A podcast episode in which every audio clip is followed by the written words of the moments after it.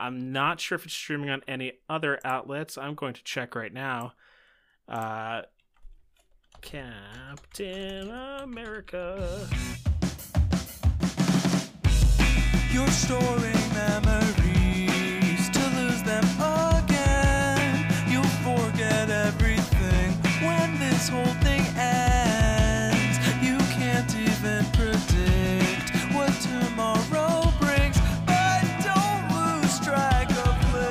Welcome to the Memory Distillery, everyone. I'm Anthony Verneri. And I'm John Dash, and each week we normally malt, mash, ferment, and distill our way through the spirits of our past in the form of long loved movies. But this week we are doing our second episode in what we're calling Modern Classics. So, before we get started, does anyone want to get out?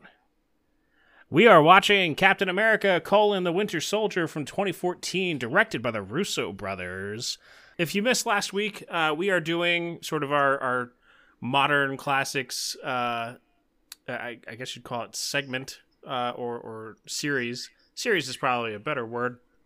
Uh, where we go and look at some of the movies from recent years and see if we think in 15 or 20 or 25 years that we're going to have the same affinity for them uh, that we do for some of the classics that we grew up watching. It's kind of a you know a different take on some movies that have been out in recent years, and we thought we'd shake things up a little bit. So, uh, John, let's get your initial thoughts before we get into the movie uh, on Captain America: The Winter Soldier. Before we before we watch the movie, I should say. Yeah, uh, absolutely. Now, this, you know, we we've picked a, a few different movies to to do this new format in, and uh, this movie is one that Anthony chose.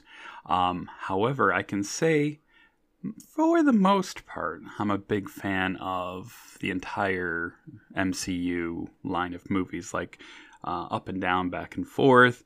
You know, there are a few misfires, a few things that weren't brilliant. You know, a few things that Thor: The Dark World. well, you know, I mean, I I think there's a lot of things that could be examined and and really dug into across the the breadth of the work. However, um, when it comes to standalone uh, movies that aren't part of a you know 23 film franchise, when it's just you're looking at like one movie from just pulled, watched all on its own, I would say that Winter Soldier might be the best. I, I tend to agree there. Yeah, go ahead, and, and then I'll I'll interject with my full-hearted agreement. Well, I, I think arguments could be made across the board, obviously, and it's hard. Uh, not hard, but you know, you're coming in on the second movie of a franchise, so there's not that much of an origin story. So it's hard to judge from the perspective of someone who has seen all these movies to say whether or not it could stand on its own. I think you need the opinion of someone who's not seen any of these movies and then just sees just this alone. What would they think? I think that'd be interesting. But as we are not interesting, we can clearly not choose the movie in front of us. Um, so in this regard, I just think that um, I'd say, well, we can get into Marvel movie rankings and ideas and thoughts at a, a later time, but I'd definitely say um, I don't. I don't know about the whole future classic thing, but I could say in this moment, it's it's definitely a a really great film that I think will stand up on its own. I think that this certainly has a better chance of standing up as a modern classic than Joker did. Uh, This has, uh, and you can actually draw a few corollaries, at least in terms of the the method of of sort of picking a character from a franchise and saying, okay, we're going to make a movie about this character. So in DC's case, they did Joker, and in Marvel's case, they went with Captain America for this movie. Um, the reason why I think that this could hold up as its own standalone, it, let, let's say the MCU just didn't exist and somebody said, okay, well, we're going to make this movie. It- the title might be a little confusing, but uh, the the ability for it to stand up on its own as an independent film of the rest of the franchise, this has a better chance than most. Um, I, I loved that this had less of a, a and th- this is going back to sort of my initial viewing in the theater. I loved that it had less of a comic book feel and more of like an international spy thriller feel. Um, I, I thought that that made it really unique in and of itself. Um, you didn't get a lot of that with with a lot of the other Marvel movies. It's it's definitely one of my favorite Marvel movies, at least in the top three uh, of of the the MCU movies. Yeah, I think that this time around, I'm specifically, like we were saying, with this whole little mini series of, of casts that we're doing, I'm going to be looking to, you know, to answer the question how would this particular movie stand up after another 5, 10, 20, 30 years? And and also just try my best to watch this and and try to take it in as though I'm not connecting it to any other past or future storylines just just for what it is you know what do I think there And and I think that you and I are going to be pleasantly surprised by that. Granted, it's been a few years since I watched this movie. I, I think it's probably 2017 or 2018 was the last time that I watched it. But I th- I think that we're gonna be in for a treat with this. So what do you say we go and watch it, John? I think that's a great idea I do as well. So that's what we're going to do. Everybody, if you'd like to pause here, we're going to go and watch the movie. Uh, it's currently streaming on Disney Plus. If you have that, you can either watch it on Disney Plus, watch it from your personal library, get it from one of the various streaming rental services. And when we come back, we are talking Captain America the Winter Soldier. John, are you ready? I am Let's do it.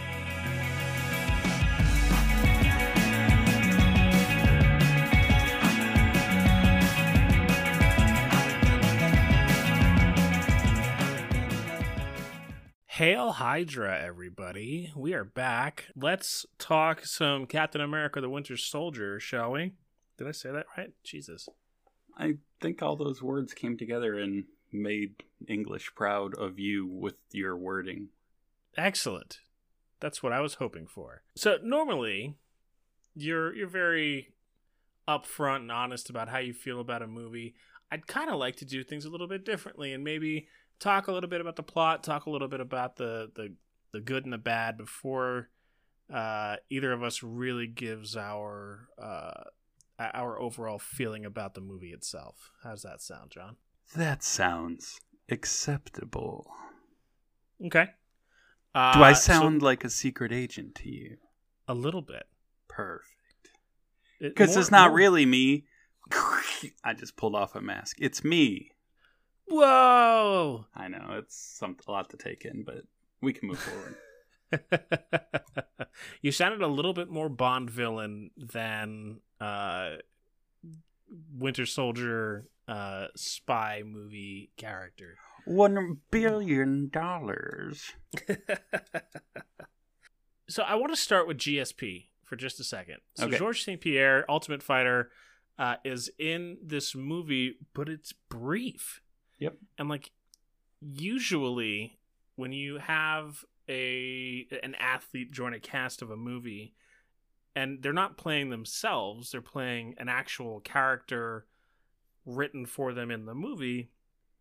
Uh they usually have more screen time or like a big they're a bigger part of the plot. Like they could have made him a Hydra agent or something. He was just he was there and he was gone. You know what I mean? That is true. I, I think that might speak to the the excitement and willingness for all sorts of people to take on any roles to be a part of this franchise. You know, like people who are you know athletes, people who are actors, you know, people who just were like, "Are you kidding? Yeah, I'd love to be a little guest part." Or, "Oh, I get to go toe to toe with Captain America. Yeah, that'd be awesome. Let's let's let's plan that out." And so yeah, it it does it didn't really shock me at all. I liked it, and I mean, I thought it's nice to have someone with that athletic ability, and I still. I, I'm still like about 90% sure, 95% sure that a couple of the things were just stuntmen, uh, even with him. But like, still, uh, the I, I enjoyed his his the small role he had, and I thought you know he played a a, a great French French henchman, Frenchman Yeah. as you would. Frenchman. Well, that's That- there's an H in there. Frenchman, but There's that H in Frenchman. the- the- fr- fr- friend apostrophe henchman. Uh, yeah, I mean, I, I I could see that like for sure. I just I don't know. I I felt like I wanted more more of GSP in this than just what we got. Well, you, you never know. I mean, maybe the next Captain America movie will have him in it. We don't know because we're we're taking this movie just for what it is, just it's w- by itself. So who knows? That's right. We sure are. Uh, but you know what? For for all of the the GSP that it was lacking, it had a lot of other stuff in it, right? Like we had a really like I I mentioned this up top that it was sort of like an international spy thriller, but it really really is. Like we have a lot of espionage and and double agents and gunfighting and and different you know the, the, the tactics that they're throwing out as far as how they're going to infiltrate a certain spot, like the, how they're going to infiltrate the Triskelion or how they're going to get onto the helicarriers or or whatever. Um, Well, yeah, let's let's just say. I mean, just the you brought up GSP, and so let's just introduce the opening sequence where they are rescuing the hostages from these French pirates. right. um, where it's just like I think that scene sets the stage for the entire movie. The the you know secret infiltration, the you know the the crack team of commandos, you know, pulling off this uh, you know nearly perfect synchronized uh, dark op to you know free them. It was just the, the precision, the way it was filmed. It was it kind of it was exciting, very interestingly choreographed and choreographed. I meant choreographed, uh, and even you, just you were all, you were almost there. almost, but e- even just the the shield play, just the the more you get to see Captain America use his shield in more interesting ways, the better in my book. So like just Yeah. right off the bat, you got that little touch of the superhero, but all like fit within like an enhanced uh, spy action type movie. So that was, I think, that was a great beginning and kind of gave us a preview of what's to come throughout. Yeah, and I, I think that they they executed that whole thing well, e- e- even more than just the uh, you know the, the sort of battle planning and stuff like that, but the banter as well. Yeah. like you get a lot of really good banter between Steve and Natasha, and like it's fun and it's witty and it's it's cool. Like I, I you really you come out of that opening sequence like feeling like, like you're having a really good time watching this movie. And it's like probably my favorite non-romance uh, that I've seen in a long time in movies. Like I hate when there are these people who are coupled up and they have good chemistry and like they they can they can trade witticisms back and forth and they're attractive and great. And you're like oh boy you know this is going to lead to something. This is going to be they're going Right. to they're going to hook up. And it's like no. And but they have a great connection. And I, I love that that type of chemistry uh, was serves the movie very well and it's very believable. Like i just really enjoyed all you know the the way they're so you know nonplussed. They're you know and just can at any given moment moment you get this comic relief of someone getting thrown off the top of a building and what about that one girl in accounting you know and it's like just the the speed at which they can transition is is great. You get that a little bit with Hawkeye and uh, Black Widow and other movies, but we're not here to talk about other movies. no, because Uh, this is a standalone film. Standalone film. I don't know why I went off track there. Please continue. Yeah, well, no, but the like to to sort of build off what you said, like not only it, don't you have that sort of romantic thing, this is strictly platonic to the point where like they they kind of emphasize that platonic relationship with like an uncomfortable moment where they're they're they're trying to get through the mall and you know not get uh not get caught by the strike team. And Natasha's like oh, you have to kiss me. And so they kiss and like it's this uncomfortable moment and at the end of it you don't come away thinking oh that's that, that's a catalyst and that's going to become a romantic relationship or, or build some sexual tension between these two characters no they remain eh, at, at the same level of, of professionalism and friendship sort of intertwined there without introducing that element. And I think that that's really unique, and I'm glad that you brought it up. Yeah, I love it. it's it. really unique for for that sort of dynamic to exist between two characters that could very easily you could write them lazily, but very easily write them as uh, uh, like a, a romantic uh, uh, couple or or you know looking for a, a sexual relationship. You know and I mean? yeah, and I like the fact that they're they're not going out of their way to go sorry, the mission comes first, babe.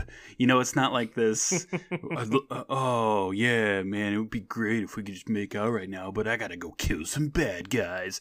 Like, it's not that at all. It's very classy, and you know, well, you might not know Captain America's background if, you, if this is the first movie you've ever seen him in, but like, there's some flashbacks, there's some ideas as to who he is, and and like later when she's like, "Is that the first time you've kissed anyone since 1945?" that Yeah. that exchange was so great. Yeah, and but like when you get to the end and they they part ways and that the kiss on the cheek and that tender moment, it's like there's a, a just this respect and warmth and you know it's like this is just you know a really nice connection. It it it's the way it was written and acted and, and put in here. It was like I really I really like that quite a bit. I found it I found it to be even more believable than Captain and Bucky, and that makes sense because Bucky is you know brainwashed and doesn't know who he is, and so you know if they had an instant connection and and and chemistry in this movie, that might be a bit weird given what the plot is.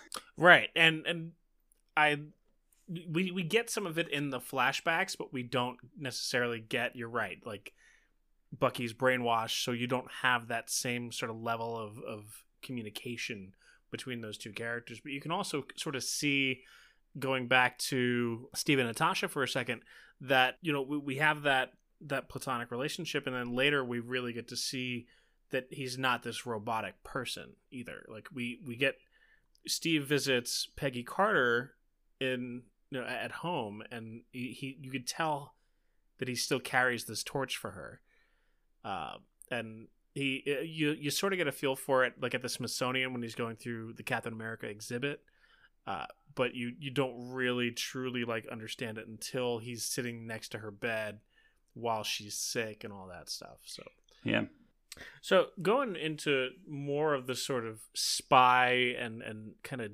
deep, uh, what's the word I'm looking for? Uh, deep deep state. No, I was that popped into my head after I said the word deep, and I was like, nope, that's not the right thing. That's a different thing. That crazy. That's never the right about. thing. But you get um especially when we get to uh I'm I'm going to jump forward a little bit uh Camp Lehigh hmm where you know where Steve trained to and was you know injected with the super serum to become Captain America Presumably. allegedly you know like there's there's there's rumors the deep state was involved uh we we go down into the bunker and we get into that massive uh computer room and we this is where we first encounter the uh downloaded sort of uh mental whatever uh Yeah, that's a really succinct and powerful way of putting that. Yep, exactly. All those words that I just said are words you get to see the uh, AI manifestation of Arnim Zola, That's where I was going. Yes. which which is awesome because I think like nowadays he'd probably fit within like the size of an iPhone. sure. But there it was just that, you know, those just hundreds of different tape uh, reels that, that were composed of those mainframe housing, and it was just like. No, at the time, you know, to store that much data, like, yeah, that's would have been amazingly advanced. And, and somehow retrofitted with a USB hub. Well, I mean, I Uh, think USBs are pretty universal. sure, yeah, and it's in the name. That's what they use uh, for. But like we we get to see this sort of like this is where we get that sort of James Bond villain feel Mhm. that you you know we brought up before, and he's you know stalling because he knows that Hydra's launched this attack on the bunker, and he's just you know telling telling tales and whatever. But it's that that to me felt very James Bond, and I really really liked it. You know what this movie was missing at this point? Oh, I I, I think I know. Wait, did you not have the cut with? Because the cut that I had, because I remember from the from Captain America: The First Avenger that Toby Jones played Doctor Zola, but With uh, what movie? cut? Oh, is that the Oh, different so- movie? Oh yeah, shit. Damn, now we're we're crossing wires here. See, that's why I got confused. I think because they when they made when they made this whole package deal of connecting this to an overall universe, they had to go back and dub out certain famous actors who voiced uh, different characters, and it got to be a little bit confusing. I think. I'm confused now. Well, no. So what I'm saying is that whoever that person you said that voices Arnim Zola on the computer, and also was in that other movie that I've never seen because I've only seen this movie.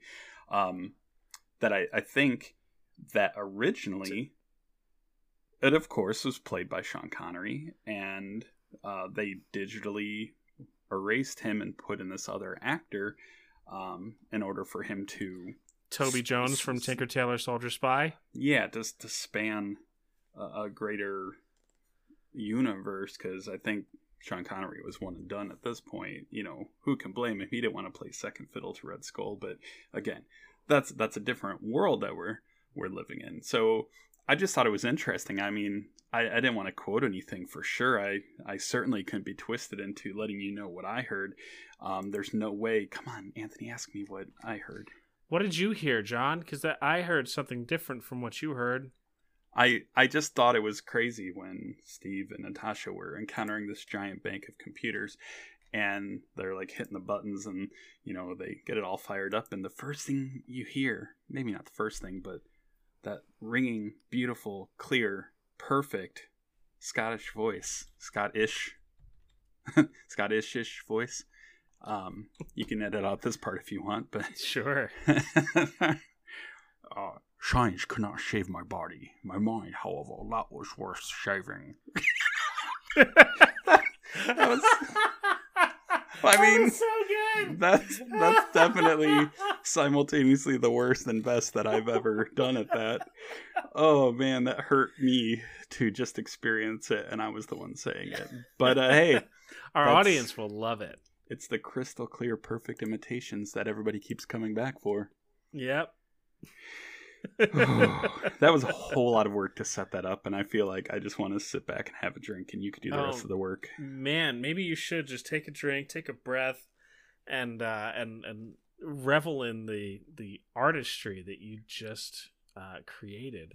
See, I didn't anticipate the problem saving was gonna to be with that. With that, like I could have gone with the cut off one head, two more shall take its place, and that would be a little bit better than shaving. Shaving. But you know, it, it's I love it. fun times. Anyway, Um, the uh, the elevator fight scene mm, that Yep. was that was just the right amount of time. Like there was part of me that said I would have loved to have watched this go on go on for another twenty five or thirty seconds, and that's it. Like there's only so much time you're going to spend in this glass elevator, but I really felt like it was well done and and like really well executed. And ha- like the the part where he's figuratively has one arm tied behind his back, really it's magnetically attached above his head. Uh, I, I thought that that was a, Yeah. a nice touch, and like you're you're already fighting twelve dudes in an elevator, and now you're you know slightly hindered. Like that Yeah, to I- me was really enjoyable. I love the the constraints that that puts on yourself and the creativity that you know uh, you you have to come with the stunt crew and the choreographers and all that to make that work. And like you have in other properties other like especially with marvel netflix they are famous for a lot of the great hallway fight scenes. Oh Um, yes, i mean other movies before that had great hallway fight scenes but like that was something that was just stylistically incorporated into daredevil and, and some other uh, of the of those properties and here it's like you're gonna get even more confined it's not even you don't even get a whole hallway to work with now you have a small room that's about what six by six at most at and- best, yeah. and then you're gonna cram 12 people into it 12 muscular people with l- electric taser batons and Right. and like there wasn't a second of it that like looked awkward or unbelievable um, however i've seen there's a youtube channel i may or may not have referenced on here before called corridor crew and they Yes, you have. and they they sometimes will break down special effects or stunts and and things like that and there's one of the one of the guys they have on who was a stunt double for this other movie called Black Panther and Civil War and stuff. But like I've never seen or heard of those. But he was in this movie as one, he was one of the extras in the elevator, and they were talking about that scene and. Uh, they shot a bunch of takes and all these things. And at one point, when they're all laying on the floor at the end of the fight and stuff, he actually fell asleep uh, when he's in a pile of bodies. There, he like because of course it's all cut and edited, and they were doing this longer than it seemed. But at one point, after they'd been fought and fallen to the ground, and he was laying on top of another guy's leg, he just fell asleep right there as they were filming it. So, like watching the scene and then seeing that at the end, it just made me laugh because I knew that story that kind of took me out of the moment just for a second, but it was like it was pretty awesome. That is pretty awesome. I, I like that a lot, actually. Um, sp- you mentioned how believable it is, and you're absolutely right. There were a couple of areas that were lacking, and it was mostly in visual effects. Uh, Mhm. One scene in particular that really, really, really, really stood out to me Mhm. was uh, when Cap and Nick Fury are going down into the the underground of the Triskelion for the first time, and we see uh, the helicarriers Yeah. for the first time. And you're looking at the deck of this helicarrier, like with you know Quinjets and stuff like that on it, and uh, you have personnel walking around on the decks of these helicarriers, but they're hella fake, and you can super super tell. Uh, and I don't know if it's because like maybe I watched this the first time in 1080 and now I'm watching it in 4K, and so like it's that much more obvious to me. But that super super stood out to me as like, oh, that's totally computer generated down to the people. Um, th- there were a couple of other small scenes, like the way that they shot certain like chases or fights or whatever, like didn't quite look as well as good as I remembered it looking. But you know, I, I think what they they lacked in visual effects, they made up for in sort of storytelling. Well, and and they really overall, I think, did a super wonderful job with the, the visual effects on the whole. Um, and I, I think there were a moment here or there, and what you're describing, I know what you're talking about, but it didn't distract me or make me go, "Ugh, this is not good." Like I just, Hmm. it it was just like, huh, it didn't even register. Um, but- yeah, and and, there and don't get me wrong. Like I'm not I'm, I'm not saying that this is a bad movie because you could tell that the helicarrier and the people on it were fake. right. Uh, It's just I'm just pointing it out. Right, and and again, I have to get into the hypothetical here because, like I said, you know, this is we're treating this movie on its own, but there there might be other movies of even higher esteem by many within this universe that, like, my biggest problem with them are a, a bad job with the special effects. We don't have to get into it in the second, but we're we're still just talking about this movie, so I would just say that any minor flaws that went on there did not detract from the movie whatsoever for me. So it's like I could point out a thing or two. Like there's one particular scene where Bucky's arm does like a weird glitchy thing that like looked kind of computer generated and not like the rest of the time it looked just amazing like just like a, a real what you'd imagine a real mechanical by you know mechanical Bi- mechanical bi- biomechanical. biomechanical yes uh, arm might look like and then there's one scene where it didn't but like that did nothing to take me away from the movie No. so i don't want to hype on it uh, but overall i mean high marks i, I really i think there are movies like red dawn where you can have you could just have nonstop gunfights and battles that are just like ridiculously boring white noise nonstop this this must be a good action scene because there's lots of gunfire. And then you have a movie like this where it's thought out and meticulously planned and and like people actually think at times where like there may be one point in time where you go why why aren't they trying to shoot out like at his feet if the shield's going to block all the bullets? But like but then there's other times when you have a more advanced soldier like winter soldier who starts to shoot and it's hitting his shield and he aims down low and hits him in the leg. And it's like oh wow like my one little hypothetical uh thing that i might have brought up as a minor thing because they usually do a good job showing Steve like moving and, and like ducking and weaving with the shield, not just holding it up and running. Um, and so it's like, oh, they even kind of saw that and, and dealt with it later too. So like all that stuff was great. So, with all that said, John, Mm. did you enjoy Captain America: colon the Winter Soldier? That I don't think was ever uh, in question. Okay, I think we have two two other questions. So the answer anyway is yes, I did enjoy it. As did I. But does it have what it takes to be a modern classic? And I think we have to establish if we're going to try to take this in and of itself as its own standalone movie, if we if we look at it through that lens, I'd say I don't quite think so. I don't get me wrong, I, I really like the movie a lot, and within the pantheon of MCU movies, it's very high up there. Um, I haven't done a detailed ranking in quite a while, but I'd say definitely top 10 out of the 23 maybe top 5 we'd have to i'd have to think but like in terms of just standalone without the intro story without seeing where it goes from here without seeing how relationships develop and what unfolds just this thing alone it was very enjoyable well done i really liked it but if none of these other films happen and i just pick this one you know out of the old film vault in 30 years and I have no idea what's going on and I put it and watch it, it'd be entertaining. I like it, but I don't think it would have that like classic overall this is a, a great action movie for for all times.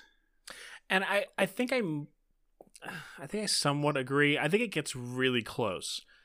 It, it, it has sort of the the majority of the elements to be a, a kind of modern classic. However, you want to quantify that, but I think You know you're what we right. I- what do we need? we and and this may be a tough find nowadays. We need to find someone first of all that listens to this podcast or is a friend of Where are we gonna to find that? podcast. Well, there's like there's at least three of them, I think. So if one of those three people or someone they know, no, um, if we find someone who's not seen any of the MCU movies but is willing to watch this one and tell us what they think, like, and it would have to, you know, like I, I know that's like there's there can't be that many people that we know or have access to who could possibly fit that bill. But like i just don't think there's a way for us to really judge this because we're we can't help the bias that we have We're we're too close to it. yeah Um, so then I'm going to put out the call. Uh, if you or someone you know has never seen any of the MCU movies, particularly but watch his movies but watches movies, uh, but uh, or particularly has not seen Captain America: The Winter Soldier, uh, I I'm issuing the challenge now. Go out and watch it, or have them watch it, and tell us: Is this a modern classic? Is this something that in ten or fifteen or twenty or thirty years we're gonna look back on and say, "Wow, this is one of the great movies of the twenty teens." like Uh, i'd even say and to even further make that impossible choice i'd almost say i'd want it to be someone who can enjoy uh, an action movie too yes, I think, absolutely. like m- my mom has never I, i'd be willing to bet money that she's never seen a single movie from the mcu universe but she would have no interest in them and is not into action movies especially where guns are being shot and stuff. It just wouldn't be her thing and so it wouldn't be a fair barometer of you know what what's up with that. So so anyway yeah i feel like if i had to do a comparison um joker that we did last week versus captain america winter soldier I'd say the Winter Soldier is way, way closer to Oh, being far uh, and away. a contemporary classic for the ages. Um, but in and of itself, all on its own, can I make that call? I just, I kind of lean a little towards not quite, but not.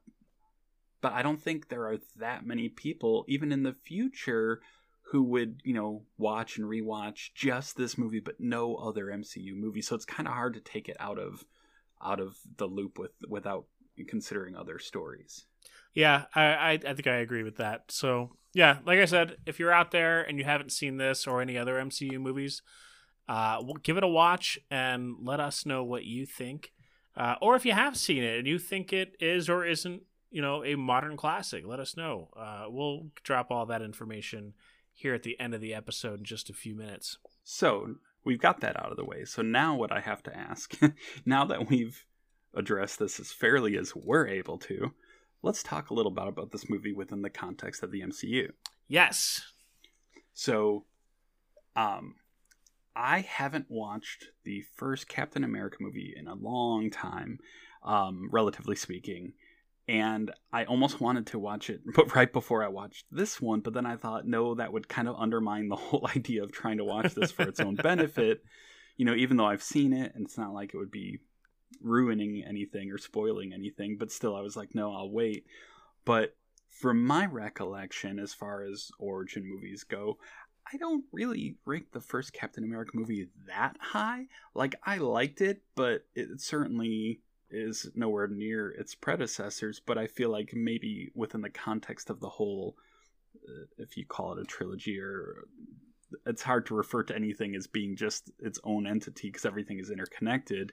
Um, but like my, if when I look back, I, I just think, yeah, it was good, but I don't have like incredibly strong feelings about the first movie. How did how did you feel about the first movie?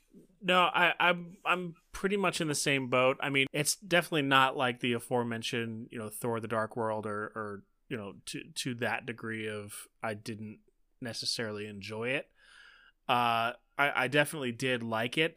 I don't know that I have the same feelings about it that I do, say, this movie or or, or some of the more uh, beloved entries into the MCU. Yeah, so I think if you were to call Captain America, you know, the the first Avenger, then the Winter Soldier, then Civil War, if you were going to call that a trilogy, I would think on the whole, in terms of how movies tend to go with trilogies and the whole all movies ever, I think it's extremely solid and, and really a great series of three movies where almost all the time you have like maybe maybe one really great movie, one kind of good movie, and one garbage movie in a trilogy. Like that is a and, and that's best case scenario.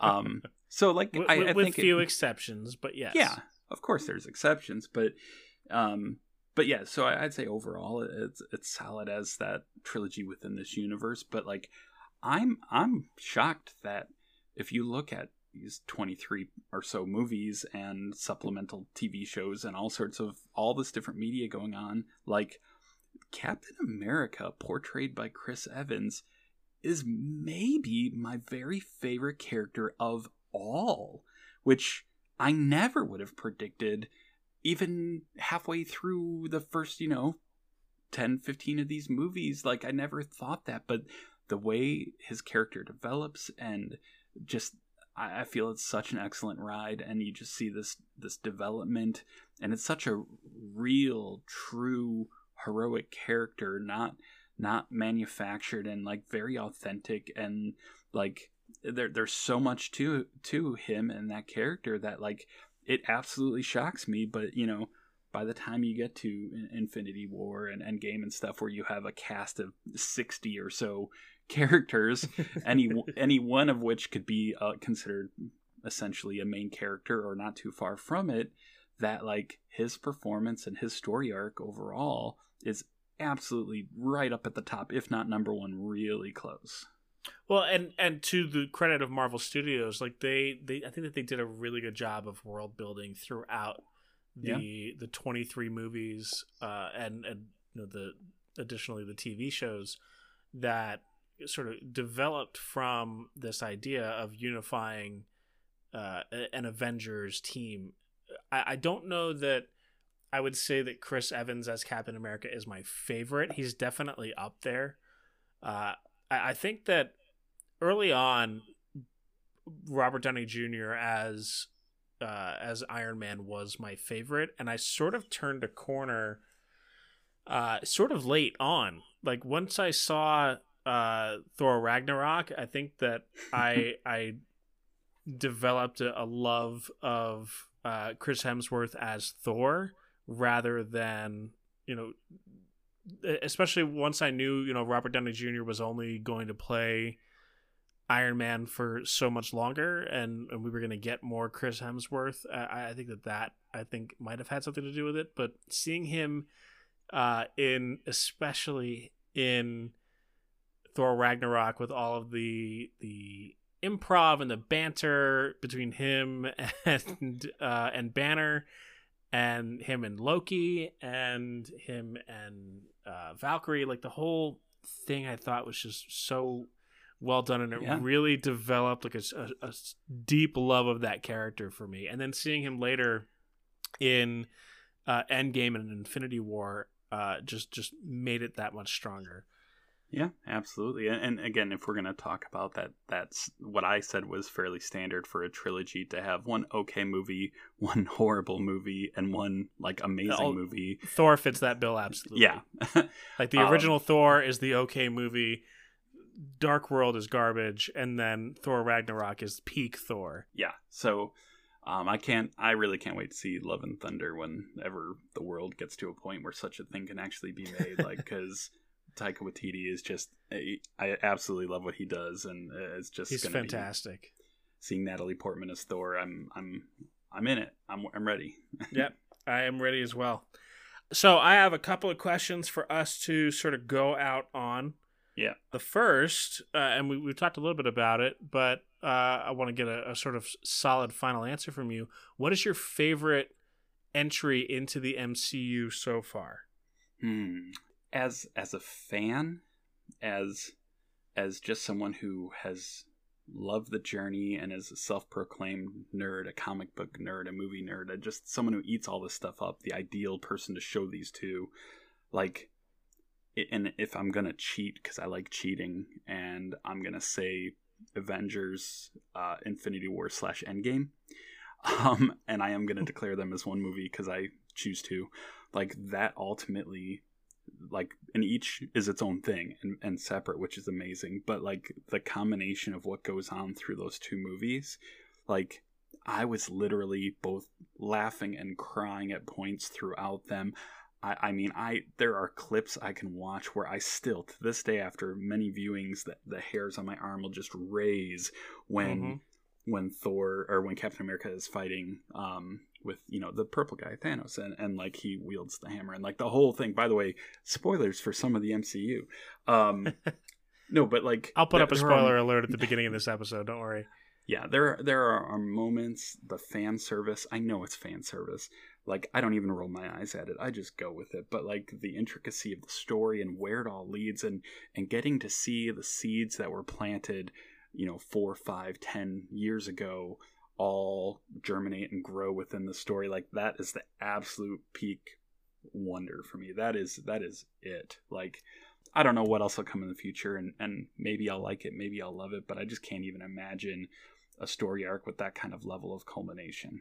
No, and and I think that the the it really is sort of the pinnacle of the MCU is those two movies, right? Like the the this and and bringing everything together, like you were just talking about, that Kevin Feige has has sort of materialized into the world. Uh, it, it- I, I agree. It, it is very very well done. I don't know that it's my favorite, but it's definitely up there. well what is your Uh, favorite my favorite my favorite is probably Thor Ragnarok. Hmm. Uh, for for the the reasons that I mentioned before, uh, plus Jeff Goldblum. yeah I, I, I just I, I I think that it's such a, a a fun movie to watch. I think that we get to see so many cool elements of uh, not just Thor and the Hulk, but also of Asgard and and Hela and the the entire uh the, just the entire story to me is is great and like my uh, probably my favorite part is like get help uh and and you know throwing Loki at the the guards. Like that that to me is just well and like there- there- and- there's there's actually uh, but before you say anything there's actually a video out there. If anybody is familiar with Korean drama uh, there's a video out there of uh, that scene that get help scene where they're on the elevator and Thor is saying, you know, we're to do get help, but it's all in Korean. And then he throws Loki before Loki hits the guards. It's like the, the cut to the end of the episode. There's like four people who are listening to this who are to understand what I'm talking about.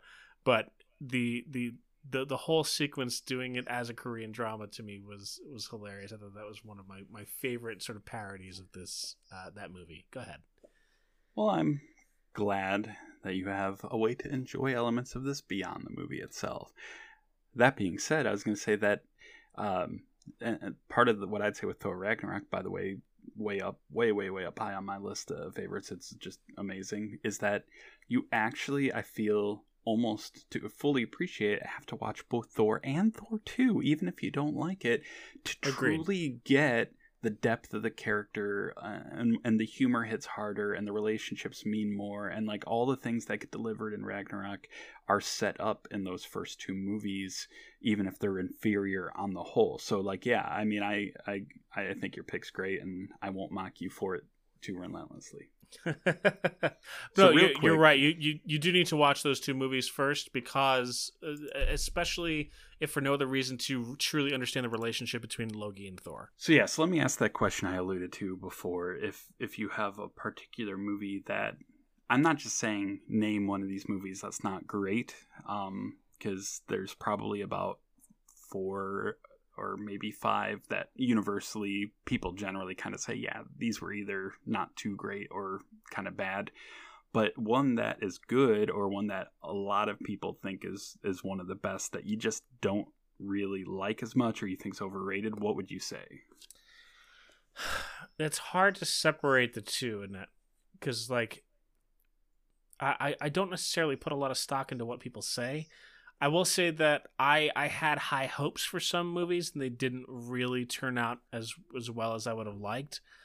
Um, or or I, I I didn't love them as much as I thought I would. Uh, Doctor Strange being one of those. Hmm.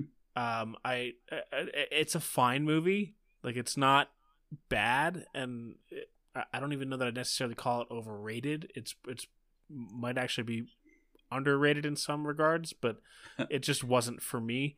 Uh, the other one, I think, would be Age of Ultron. Uh, Avengers: Age of Ultron to me was way overhyped and way, uh, you know, uh, uh, there was this sort of build up with James Spader, and like I, I love James Spader, and I thought I, I just thought that he was poorly utilized, maybe not underutilized, think- but poorly utilized. I think either you're misunderstanding my question or you're unable to answer my question. Either one Um, of those is correct. Only because what like what you listed I feel are like two movies that like with Doctor Strange I feel people kind of go, "Yeah, no, it was good." Like some people may like it more than others and I if you said it was your favorite, it would shock me. But like to say, "Yeah, it was it was maybe, well, maybe underrated." It's like that's not saying it's overrated by saying That's it's true, underrated. and I'll cut I'll cut out the underrated part, but Oh no, then I'll look like an idiot.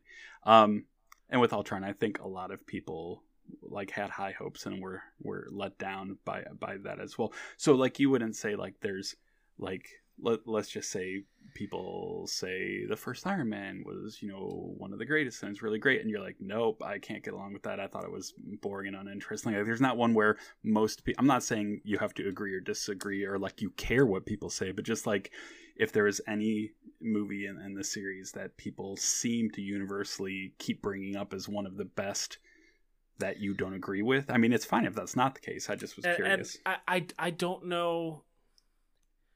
The only other one that I might no, you know, you know what? No, like there there there is none. I I, think that I, I think that my feelings about the majority of these movies probably align with most of the fan base of these movies. Cool. No, that's. I mean, I agree. I mean, not agree, but like I have similar feelings with most of the movies. But I think for me, the one exception um, is Black Panther. Um, so many people put that as either their absolute favorite or probably like within the top three or four, I'd say. And there are elements to it that I thought were great, and there are definitely, especially the, the both the the main character, you know, Chadwick as uh, T'Challa and and Michael B. Jordan as um, you know, what's his face, Killmonger. Uh, yeah, Killmonger. Like, uh, like there's some, great acting and, and some great lines and some, but like to me there was such potential in what was going on, but I got lost in. It, I feel like well, and I know they made that on an extremely extremely tight schedule. Um, yeah, a lot of things were rushed. They had a very very small window for a movie with a ton of special effects and a lot of polishing that never got to happen and so like Well, because there were was- there were movies that were shuffled around, right? And like, Yeah. isn't that isn't that what happened? Like, movies got shuffled and it got moved up, so they had to like blow through shooting real, real quick. Yeah, and like that they they were they had to they ended up filming the end of Black Panther simultaneously with Infinity War. Um and and so they there were scenes going on in Infinity War that they were filming with Black Panther and stuff in it before anyone even knew there were corresponding scenes or anything lined up in Black Panther. And so so there was that going on, but yeah, I guess the from the special effects side of things that they said that they had about roughly 14 months worth of work they had to do in three months. Holy shit! I, that And that so, certainly yeah. explains a lot. Like, th- there were I- I will admit there were parts of uh of Black Panther from an effects perspective that I was like, ah, that looks kind of hokey. Um, I, I thought that the story of Black Panther was great, and I, I think that the next Black Panther movie we're probably going to get kind of a better Yeah. overall story. Uh, but I, I don't know that I can necessarily agree with you on it being overrated. I I, I love Black Panther. I thought that was a No, and that's movie. And that's and that's fine and I think that kind of speaks to the point as well because again, like like most you you do kind of agree that that was really great and really high up there and, and that's fine. I mean, on, on a different podcast I would love to get deeper into why it's not just special effects there's other things in it but yeah that was just one in a in a series of, of movies that i just find most most people's opinions that are in the fan base i align fairly close but this is one where i'm like no i put it middle of the pack Well, you know, to Yep. each their own, I suppose. I have one last question for you, and then I think we're good to wrap up. Uh, so obviously, this isn't our first Marvel property. There are movies outside of the MCU. We did Blade uh, some months back. What is your favorite overall Marvel film? It does not have to be MCU. In fact, in fact, I would challenge you to venture outside of the MCU. Yeah, you know what? I'll I'll modify my question. What is your favorite non MCU Marvel film? i mean I, I feel like you'd have to challenge me to to get outside of that but i have a very easy question um i mean a very easy answer to your question and that would be logan God damn it! oh did i steal yours You sure did, but I put three here. So, uh, uh, Logan was my favorite. Number two was Blade Two, and number three wasn't actually a Marvel film. It was a sort of independent short uh, of the Punisher. Uh, starring Tom Jane, it was called Dirty Laundry. It was like a ten minute I short. It remember. him and Yep. uh, Ron um, Ron Perlman. That's who I'm thinking of. Uh, Yeah. and he, uh, uh, uh, honestly, that 10 minutes was better than the entire uh, Punisher film that we got, you know, 2000, what, 2002, 2004, whatever it was. I mean, it's also better than the Dolph Lundgren one as well. Oh, God, yes, it was. Uh, Um. but maybe, no, Warzone was still not as good. Anyhow, did you have anything else before we wrap this? No, I'm proud to go out on my my Logan shout out. Oh, you son of a bitch. That's By our way, show. I was oh, go ahead. wait, wait. Before you wrap things up, I do have to say, as long as we're talking about Captain America: The Winter Soldier, let me make one more point about Logan. Great. Um, Logan was a movie that I got to share with someone who is not into comic book movies, who doesn't really know much at all about the X Men universe or Marvel or any of that. Just very uh, on a on a light level, but not much at all. And, and they happened to to just thought it was you know think it was a really great movie. So like I think that's one. Not that I would call it one of our modern day classics, but it's one that I feel um, the the filmmaking and everything that goes into it is more fit to be a standalone, even though you're dealing with very well established characters within that universe. Did you show them the theatrical cut or the noir cut? Um, it was the theatrical cut actually, Okay. Just but I'm familiar. Yeah, I, I liked the noir cut. I mean, it's just a black and white version, but I thought that it Yeah. was it, it was a nice added element. I mean before the Uh, movie came out when they set the trailer to the Johnny Cash's version. Oh, dude, that- that- and, like uh that was so good. But, uh, I- when, when that happened, when they when that trailer came out, I was like, "This has to be a good movie, or this is going to be the biggest letdown on the planet uh, in, in the history of film. Just it will be the biggest letdown." Yeah. Uh, All right, everyone, that's our show. Thank you so much for listening to John and me as we go through our uh, modern classics. We have one more coming up for you next week. Uh, we're not going to reveal what it is just yet, but uh, be on the lookout because it's going to be uh, a good one. Uh, listen to us each and every week because we distill another favorite from our past. We release new episodes every Monday, so come and hang out with us and tell a friend, tell a coworker, tell a loved one, tell a family member uh, to listen to the Memory Distillery, uh, especially the film lovers out there. You know who they are. You know who your friends are who love film. So tell them to listen to us talk about the movies that we all grew up watching. Hey, Anthony, you know something we didn't bring up this episode? What's that, John? Henry Jackman. Do you know who that that I, is? I don't know who Henry Jackman is. He's the uh, composer for most of the score for Captain America: Winter Soldier. The reason we didn't bring him up because it just kind of was there for an excellent movie. The soundtrack was perfectly fine, but it never stood out and it never did anything too special. It was adequate. On the opposite side of that scale, we have a band called Semaphore, and they have a song that is just so universally loved that we get asked literally 400 times a day who who did the song and what's the name of the song? And can you just tell me about it one more time at the end of your podcast? So yeah it's destroying the evidence uh, again by semaphore something you should definitely check out. And if you have other questions like that that you want to email us send that on over to the memory distillery at gmail.com uh, as well as checking out our facebook page. A lot of conversations uh, do go on there or in messenger uh, or you tweet us at tmd pod uh, or that's uh, our Instagram uh, at as well. Um, but yeah, we're, we're looking forward to sharing the last uh, installment at this point in time uh, of what we're doing for these quote unquote modern classics. And we do thank you for taking the journey with us and for listening. Both of those things. I'm John Deck, And I'm Anthony Veneri, and this has been The Memory Distillery. Hail Hydra. Hail Hydra.